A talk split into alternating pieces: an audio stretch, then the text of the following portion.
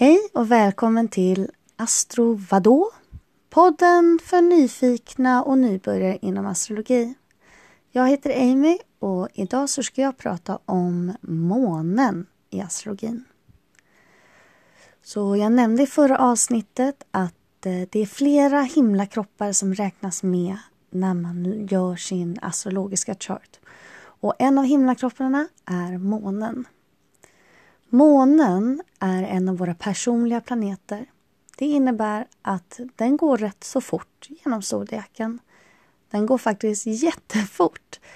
Och det tror jag nog att man kan lista ut med tanke på att varenda måne så finns ju en fullmåne.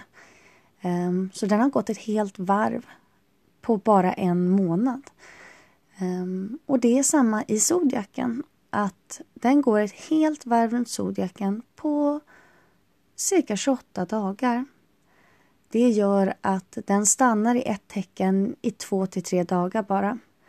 Och därför blir den också en personlig planet eftersom någon som är född bara några dagar efter dig kan ha en helt annan månposition än du.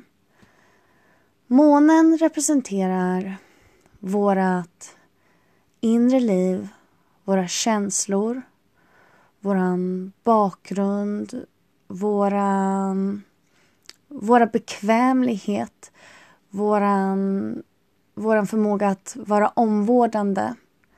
Månen är kopplad med, med arketypen mamma. Så månen kan... Där månen är, är på det sättet som vi reagerar känslomässigt. På det sättet vi knyter an till andra. På det sättet som vi förväntar oss eh, att få känslomässiga reaktioner från andra. Månen är vårt, djup, vårt djupaste, vårt innersta. Vi eh, får eh, kontakt med måna, vår månposition när vi är som allra känslosammaste.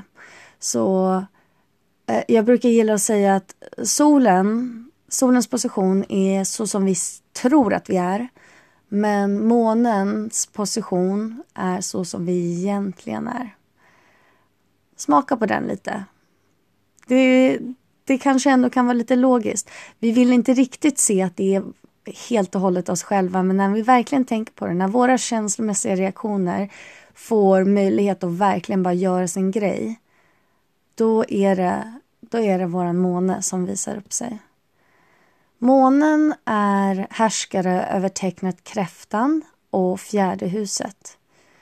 Ehm, så det rör sig om familjeliv, det rör sig om vår innersta kärna, det rör sig om bekvämlighet, det rör sig om eh, sårbarhet. Det är det som månen representerar.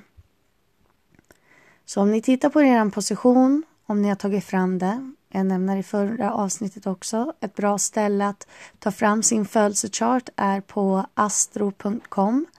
Det är gratis och det blir väldigt tydligt och enkelt eh, hur ens chart ser ut.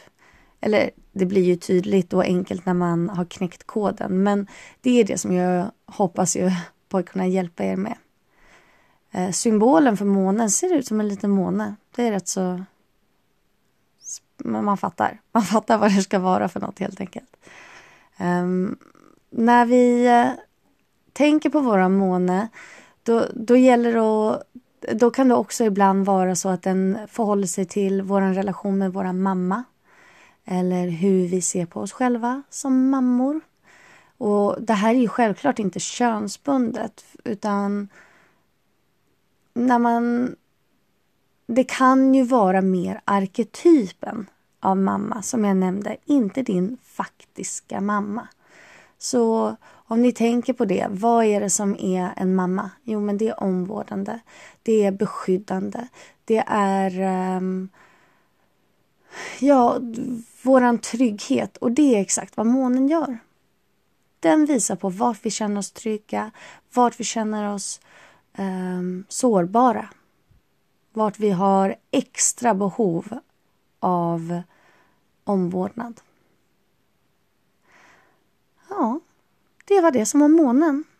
nästa klipp eller nästa avsnitt kommer handla om vår nästa personliga planet, vilket är Merkurius.